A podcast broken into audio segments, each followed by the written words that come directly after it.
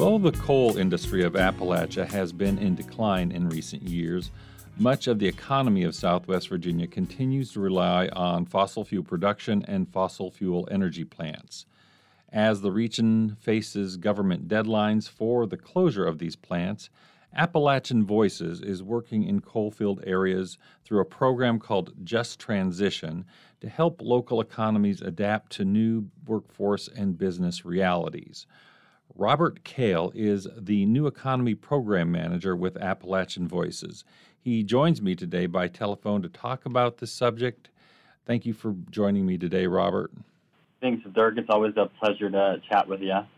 Yes, this is like the third time I think I've had you on my show, and it's always enlightening.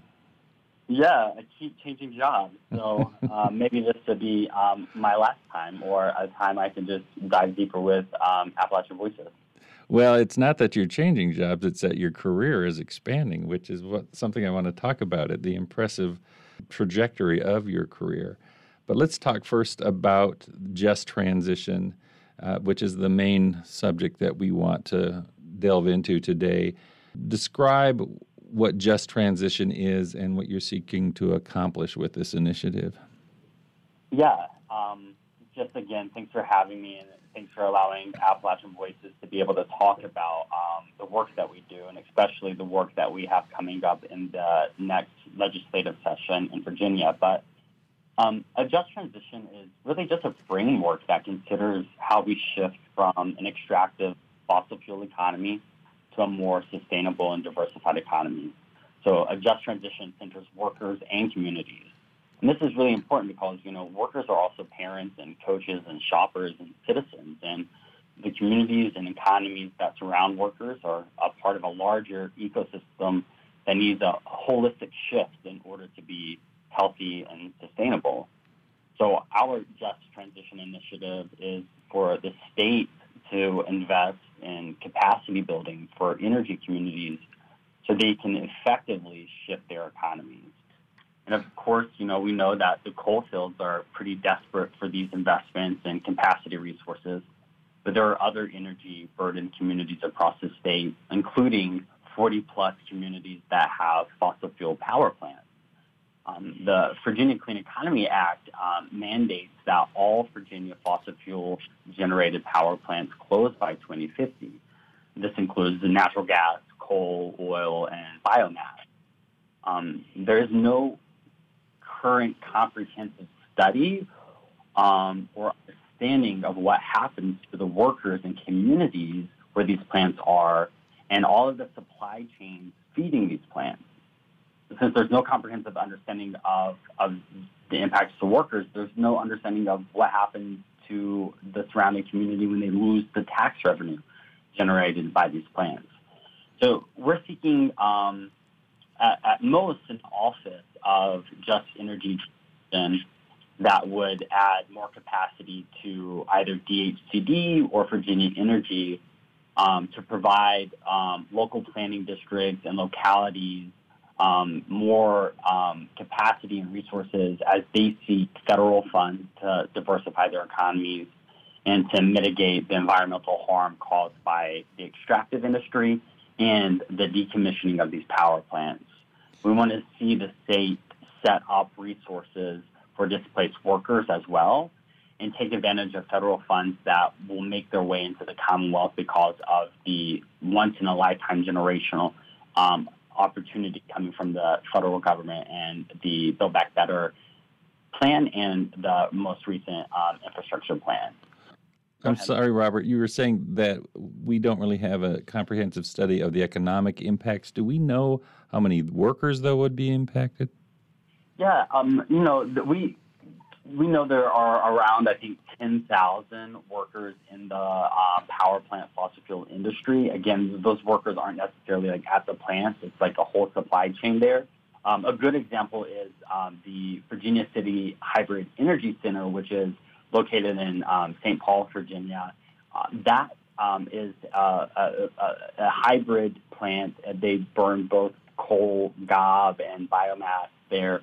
Um, that plant has around 150 workers, um, and it has a, a relative like um, eight and a half million dollar tax revenue for um, the for Wise County, and around a forty million dollar like economic impact for the region. So like you know times that by uh, 40 across the state, you can really get the vision of the impact of what it will be like to, to take these power plants offline. And by no means is, are we trying to say, you know, don't do this. What we're trying to say through the lens of a just transition is that um, these communities deserve to have the opportunity to diversify their economies, to move from um, fossil fuel industry into the 21st century clean economy, and that that won't happen without um, dedicated stewardship and resources. Um, otherwise, we'll see just another cycle of bust and boom for our communities. And, and we've invested so much in um, the energy sector so far. We deserve to be able to have a transition that really captures our ability to set ourselves up for future success. And when you say deserve, I guess that's what you mean by a just transition, that there's justice that's being served by helping in this transition. Yes, I think so, yeah. Um, beyond just deserving, I mean, we have to look at the, the holistic impacts of being um, an extractive sort of um, monopoly economy, right? Is that you know workers um, haven't been um, invested in in terms of the ways in which they can diversify what they um, what jobs they can enter into, the the types of surrounding social support needed for those communities, including childcare and other education opportunities. Um, so just means um, justice and equity are at the center of the transition, and that um, energy communities should have priority in um, in the new economy. Among the approaches, or perhaps the chief approach that you're taking to achieve this, is through legislation or support from legislators. Is that right to assume? I think um, yes and no. Really, I, I, there are uh, the, our particular focus right now is on legislation that would help, um, you know, um, provide extra capacity from the state for these communities. Um, it's a response really to the Clean Economy Act that mandates and has a timeline for transitioning the Commonwealth from the use of fossil fuels. Um, but there are there are other approaches um, that we take as an office um, and as a program, and I, I, can dive deeper into those. But right now, we do see a desperate need for um, energy communities So just have a comprehensive understanding of what it what it means to lose one of these power plants. The support that you seek from lawmakers, though, seems like should be forthcoming. When you talk about coal country and you talk about workers, it seems like there should be, from the rhetoric you hear from our politicians, a general agreement that coal workers need to be supported. So, would you anticipate any resistance in the help that you would need from these lawmakers? You know, I think um, energy worker support is a bipartisan issue. I think there are lots of lawmakers out there who want to see um, workers have access to job training and and um, workforce development initiatives. I think you know when you zoom down into how to transition an economy that is built on coal and other fossil fuels into a clean, more sustainable economy built on say solar and wind um, you you hit some some resistance on how quickly you should do that, how you mitigate the um, the consequences of doing that, like displaced workers, like lost tax revenue, and who should be driving the conversation. You know, is it is it equitable and fair for communities in say Northern Virginia or on the coast to be setting the timeline for you know the, the transitioning economy of Southwest Virginia? So we can't say across the board that um, that even framing it as a just transition is like bipartisan, but we can say that you know the market in Virginia itself has a timeline to transition, and and as an advocacy organization that believes in equity, we want to frame it that way because. Uh, we believe that the workers and communities in the coal fields deserve to be at, at the table and have their livelihoods and their communities centered in the conversation. Well, I want to talk then about the workers, and this may get into the other approaches that you're taking. Have you been in dialogue with many workers? Do they support what you're doing? Are they helping to generate the ideas for this transition? Yeah, so I think um, we, we do have state partners who work more closely with um, energy workers. Um, Blue Green Alliance is one of those organizations. Um, and I would say we have relationships with community members, and those community members are often linked with um, workers in the extractive industry. Um, are, do we have workers who come and sit with us at every meeting? That's unfortunately no. Um, but um, we do take what we believe to be their priorities, and based on national um, conversations with workers' unions and and the work that they drive in other states, we're able to really sort of um, be the best advocates we can be. You talked about 2050 as being the deadline for the removal of fossil fuel plants. Does that seem pretty far off and, and perhaps create less of an urgency among the people you're trying to work with?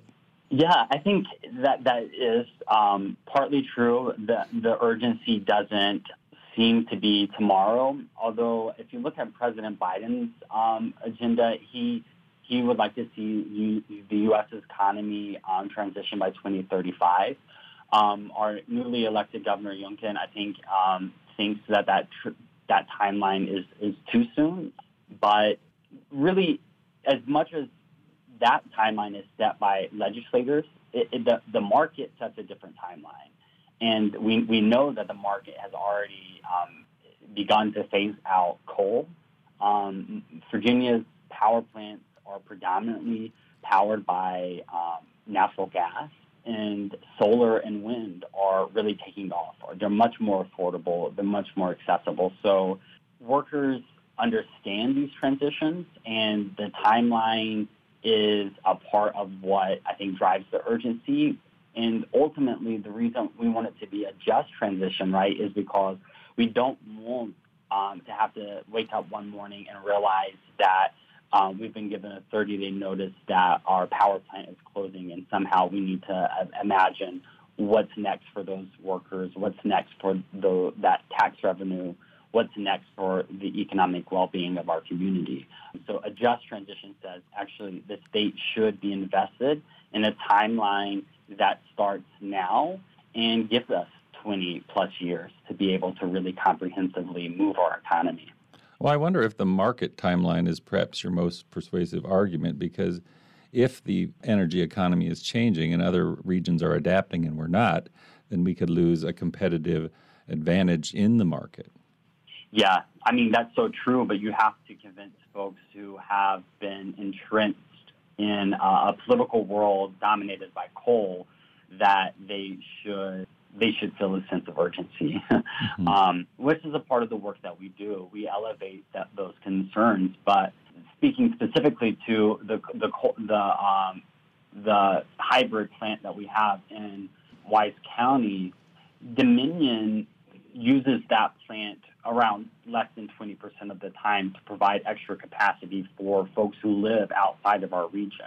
And there's a case in front of the state commission, state um, corporate commission, that will decide if Dominion can continue to charge their customers uh, extra to have this power plant online our state delegation fought really hard to get that power plant um, excluded from the mandatory timeline of other fossil fuel power plants.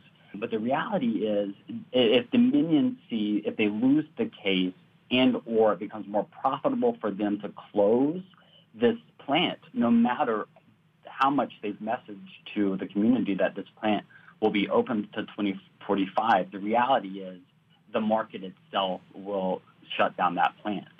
Um, we fought hard um, in uh, a previous legislative session to make sure that um, these power plants give communities an effective notice. And even as hard as we fought, we were only able to get a 30-day notice from the time the um, the plant has um, made the decision to close to informing the community. And there are a few other stakeholder processes involved in that. But imagine um, uh, like within a month, we could be told that a power plant that has such a large economic impact for our community is closing, mm-hmm. and we've we've had no real conversation about what's next. Robert Kell, we are going to go to a break, but when we come back, I want to talk a little bit more about Appalachian Voices and sort of broaden the lens a little bit uh, uh regarding the work that that organization is doing. I'm talking today with Robert Kell. He is the new economy program manager for Appalachian Voices. We are talking about a program called Just Transition, which seeks to help communities in the coal field transition to new forms of energy economies. And you are listening to Together to Get There, the show dedicated to economic and community development in Southwest Virginia. I am your host, Dirk Moore, and you are listening to WEHC 90.7, the voice of Southwest Virginia.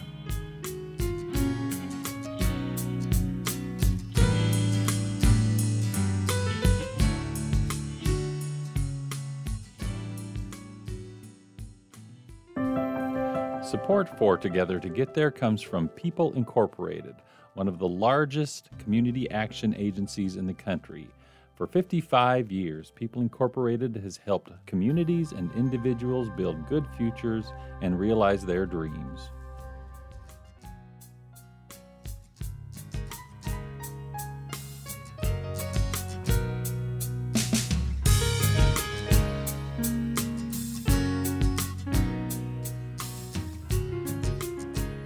Welcome back to Together to Get There. Today I am talking to Robert Kell. He is the new economy program manager for Appalachian Voices. We've been talking about a program called Just Transition, which seeks to help people in the coalfield communities transition to a new non fossil fuel economy. And to, Robert, I want to talk a little bit more about Appalachian Voices and talk perhaps first about how the work of Just Transition fits into the overall mission of Appalachian Voices. Could you explain that? Yeah, so, you know, Appalachian Voices is a nonprofit organization that envisions um, an Appalachia with healthy ecosystems and resilient local economies um, that allow all of our communities and um, people to thrive. And we've been doing this work for 25 years, um, and our work spans across um, Virginia, North Carolina, and Tennessee, but we have deep committed relationships with partners across all of Central Appalachia. Um, and again, you know, um, just transition is a framework, I think it's actually the framework that drives um, all of our work um, that has this nexus of shifting from fossil fuels to a clean 21st century economy. Um, so within that frame of just transition, we fight mountaintop removal um, coal mining, um, fracked gas pipelines, and other harms um, to the people and places of Appalachia. We advance energy efficiency, um, solar and wind power, um, other economic solutions that create community wealth and sustain um, our mountains, forests, and waters. And we do this across four objectives. the objective that I work most closely with is building a new economy. Our other objectives are addressing the coal, the impacts of coal, um, preventing investments in fossil fuels, and ultimately transforming our energy system. And again, um, just transition is, is, the framework that drives that, centering um, energy communities and workers, and, and helping to ensure that their voices and livelihoods are front and center in the conversation. Well, we've talked a lot about energy workers, but really the people you're trying to impact goes beyond that. It's a whole economic ecosystem that really is in your sights in terms of impact. Is that the way you would describe it? Yeah, exactly. Um, I think, you know, um, our Just Transition campaign right now is a legislative campaign aiming to get more capacity for energy communities as um, power plants in their um, communities close down, as the as coal mines continue to to close. But you know, we have a whole other slate of work that we do through our office. A lot of it is very innovative, and um, one of our programs is working with the Abandoned Mine Land Economic Revitalization Program, which is an Appalachian Regional Commission program. And um, through that program, we help basically any community member, any community organization or stakeholder group who has an, a creative idea of how to repurpose abandoned mine land Um, we'll help them um, generate their grants and build capacity for their work and and do our best to see them succeed. Um, another place that our um, new economy focuses is really on building out a solar um, economy in Southwest Virginia. Um, so much success has happened over the last five years since we've started that work, and so many investments are, are, are being made, including um, we just got awarded a, a one and a half billion um, ARC grant to start a solar finance fund to help um, local organizations, um, municipals, um, it, um, be able to take that um, step toward getting solar on their buildings and cutting their energy costs, which one creates jobs and two keeps local revenue and tax resources local to do more with. As you're doing this work and as you're succeeding, though, are the people on the ground, the the residents, the workers, acknowledging the impact that this organization is having, or do they just appreciate that it's happening? I think it's a it's a mix. Um, residents who are choosing to go solar, um, I think you know they, they definitely support our work and our initiatives. We're in deep relationship with them. Um, workers are, I think, um, acknowledge that um, there are um, shifts happening, transitions happening in our economy, and um, and coal is you know not hiring more and more workers; they're laying off more and more workers. Um, but a part of the work that we do is um, trying to build the, the, the necessary blocks of transitioning an economy, and we focus on solar because there were lots of opportunities. And, and one of the our recent um, partners is the Lonesome Pine Solar. And as these solar projects go online, this organization is able to hire more and more workers um, to be able to install um, not only residential solar, but um, commercial and utility solar. So um, it's been really slow, but I think the more announcements that we've been able to make, um, eh, eh, folks I think are, are, can see that this transition is possible, and um, and and can lean into the type of advocacy that we've been doing, which is how do we prepare our communities for the next economic phase um, that will hopefully provide generations um, solid well-paying livelihood. Now I want to take this scope and narrow it very dramatically to talk about you because not just because I want the listeners to know more about you, but I want them to know about how someone like you has the perspective that you have and on the issues that we're talking about and also the desire to work toward a better uh, Southwest Virginia. And you tell me where I'm wrong about what I'm going to say about you, but you are a graduate of Marion High School. You went to the University of Virginia, I believe, and you majored in, I think, political science. And yeah. mm-hmm. then you worked for an organization called Sprouting Hope. Is that correct? Mm-hmm. And then you moved from there to Virginia Organizing. Then you went to Vanderbilt University, where you got a um, Master of Divinity degree. Yeah, a DM. A, degree in theology. yes, and with a focus, I think, on like economic justice or something like that. Yeah. And so now you are with Appalachian Voices. So I did a pretty good job, I think, of recalling your life, didn't I? yeah, I think so. Um, probably better than my parents could do. but that is all to say that you have really been engaged in this work from a very young age, and you are very young still. And that is interesting to me because I think what this region lacks sometimes is the energy of young people. And I'm wondering if you are finding more people of youth, especially people from this area, who are engaged, if not professionally in the organization that you're doing, are engaged in the efforts that you're trying to make. Yeah, I, I actually I think it. Um, when I think about my colleagues at Appalachian Voices and the folks out of my office, they're all relatively young, um, and the vast majority of us um, are from the region and um, is even educated in the region, which I think is um, a really profound thing that we need to elevate. That we have amazing colleges here that can really um, train young people for vocational um, lives um, here.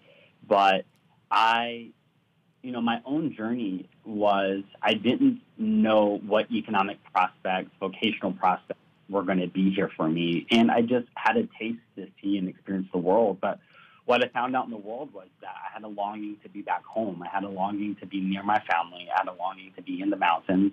And um, I just took a chance really and came back and was able to find um, a nonprofit that was at the nexus of my own interests and passions. And that really launched me into a career thinking about not only social justice in the mountains, but economic development in the mountains. Um, and, and that's how I ended up here. But I would actually say over the course of my work, which is, is really sort of broad, but um, I think at the center of it is community organizing, every generation um, is represented, actually. I, I think there are lots of folks who are young, who who are demanding, you know, new economies to folks who are retired and and are no longer engaged in um, you know vocational discernment, but like are deeply committed to ensuring that the generations um, that are coming have access to decent lives and and and and believe that climate change is worth um, like um, putting front and center that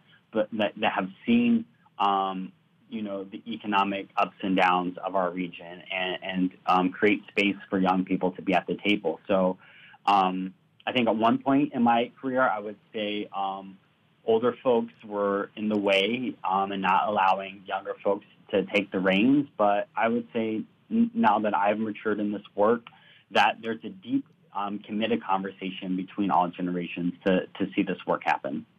Well, another interesting part of your career at this point was your Master of Divinity degree. And I find that fascinating. I wonder, too, if that has some real resonance in the lives of the people that you're working with, because we are a very faith based region. And, and I'm wondering if people approach the work you're doing from a faith perspective.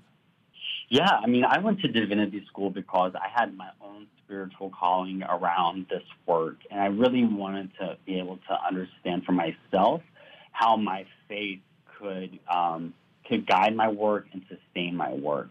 But more deeply, I, at my heart, I am a community organizer, which means I want to bring folks who are directly impacted by any issue. I want them to be at the table defining the solutions and building power for themselves and their community.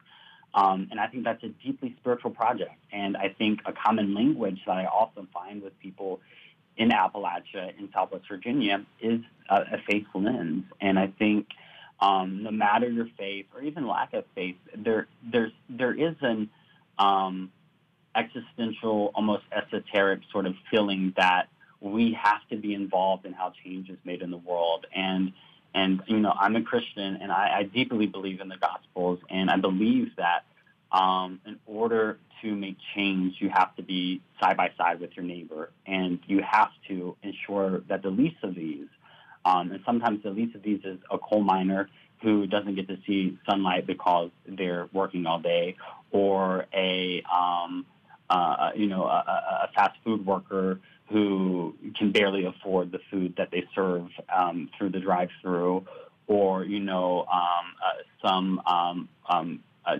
person who has a medical need but they um, barely disqualified for Medicaid. All of those voices um, deserve to have their issue put front front and centered and be a part of the movement to make the change. And um, and that's why I went to divinity school studied economic justice in order to be able to come out and be able to um, be motivated for my own work, but also be able to have conversations with other people who might have that same background and perspective. Thank you for sharing your voice with us today. We have been talking today with Robert Kell. He is the New Economy Program Manager for Appalachian Voices. Uh, thanks again, Robert, for being with me. Yeah, thank you, Dirk. You have been listening to Together to Get There, the show dedicated to economic and community development in Southwest Virginia. And I am your host, Dirk Moore, and you are also listening to WEHC 90.7, the voice of Southwest Virginia. Thank you for listening.